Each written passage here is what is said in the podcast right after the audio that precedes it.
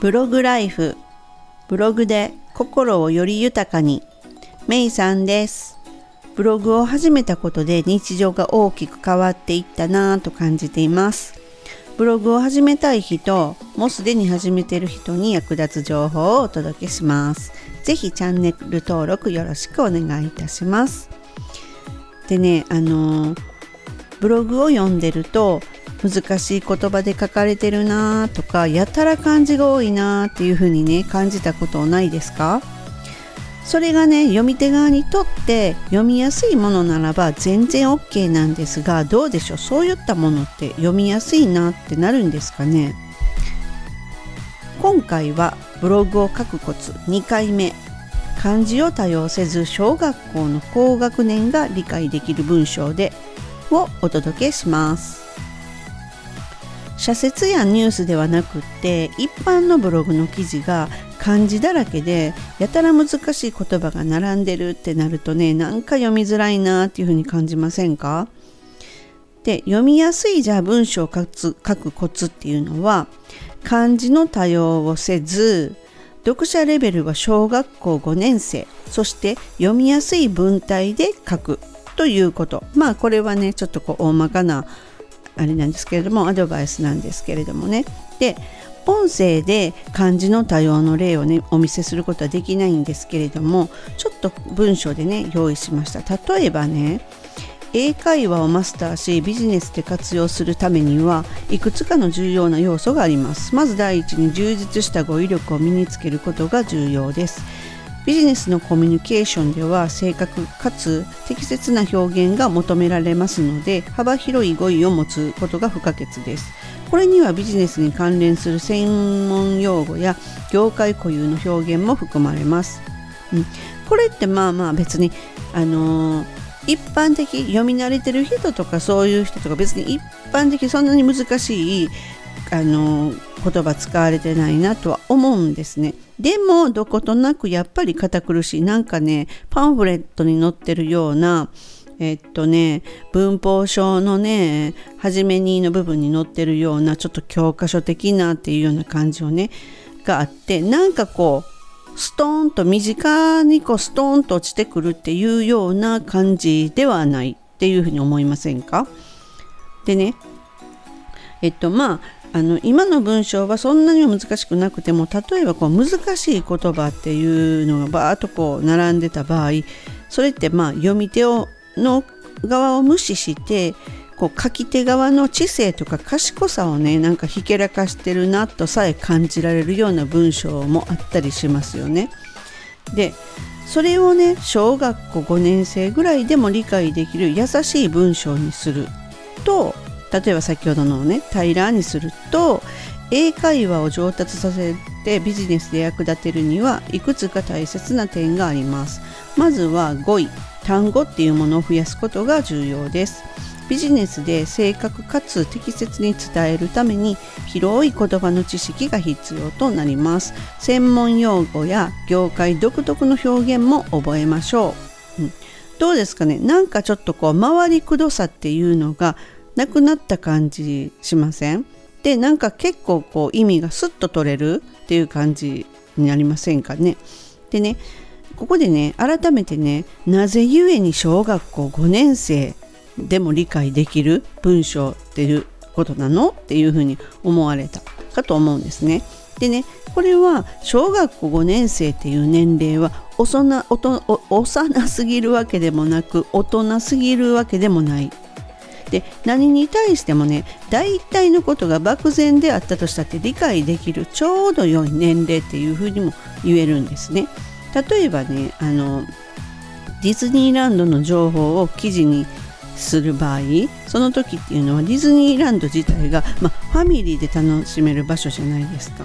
でファミリー向けの情報を載せるそして小学校5年生の子供もまあ当然ファミリーで行く時にえーと、その子が読んだ時も理解できる情報であるべきなんですね。そのディズニーランドだから簡単な文章そういうことではなくってその幅広い人たちが理解できるっていうものが読み手に親切な文章だっていうふうになるんですね。でまあもちろんね記事の内容にもよりますよ。で優しい表現できるかできひんかっていうのもそれは本当にね記事の内容にもよるんですけれどもでもまあ一般的なブログの場合ね先ほども言ったように社説だとかニュースっていうのを取り上げてるっていうようなものでないものであれば一般的な本当のブログならば優しい表現っていうのを使うのがベストです。でまあ難しい表現しかそこはできないというのは、まあ、最小限に止めて、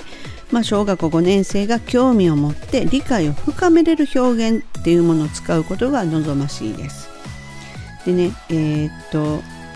まあなでまあ、もう一つ加えるとですね Google っていうのが評価をするサイトっていうのはあのの一つに子供が見ても良いサイトを作成しましょうっていうふうなことを掲げてるんですね。なのでその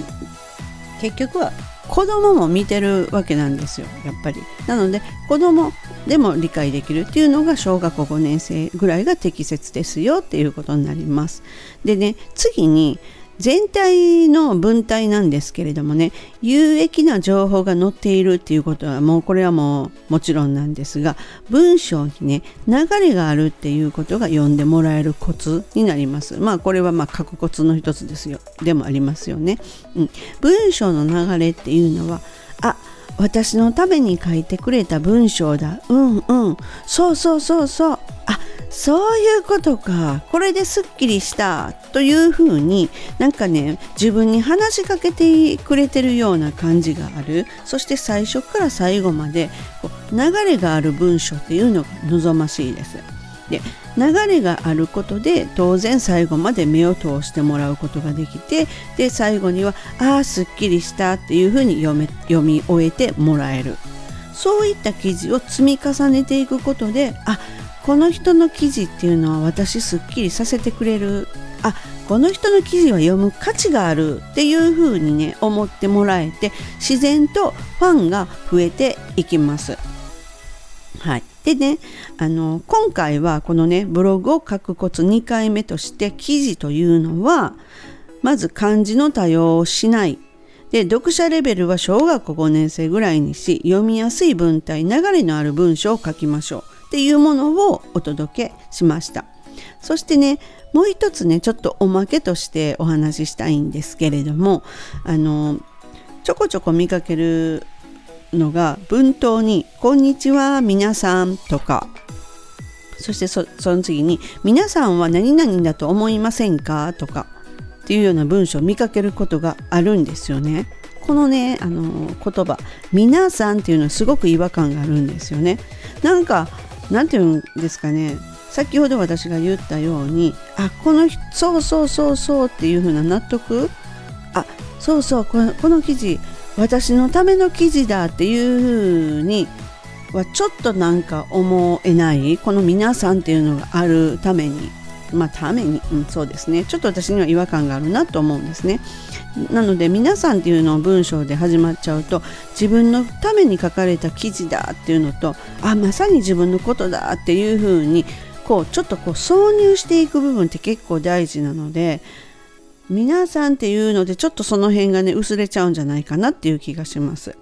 なので皆さんとは使わずにじゃあどうするのって言ったらまあこんにちはってあなたは何々で悩んでいませんかとかねあなたは今あの何々したいなって思っていませんか？とかねそういうふうにねスタートすることによってね読んでる人っていうのはそうそうそうその通りよってなるほどそうかってあそうしたらいいんかっていうふうにね記事を読みながらもねうなずいてでまるでこう話しかけられてるような流れのある記事っていうのをそういうものをね感じながら最後まであの読み切ってくれます。うん、でね書く側もねそういうところをね目指してその読んでる人読み手側をつまりは読み手ファーストこれもまあ Google が掲げてますよね読み手ファースト読んでよかったためになる記事だったと思ってもらえるという記事を書くのが最大のコツだと思うんですね。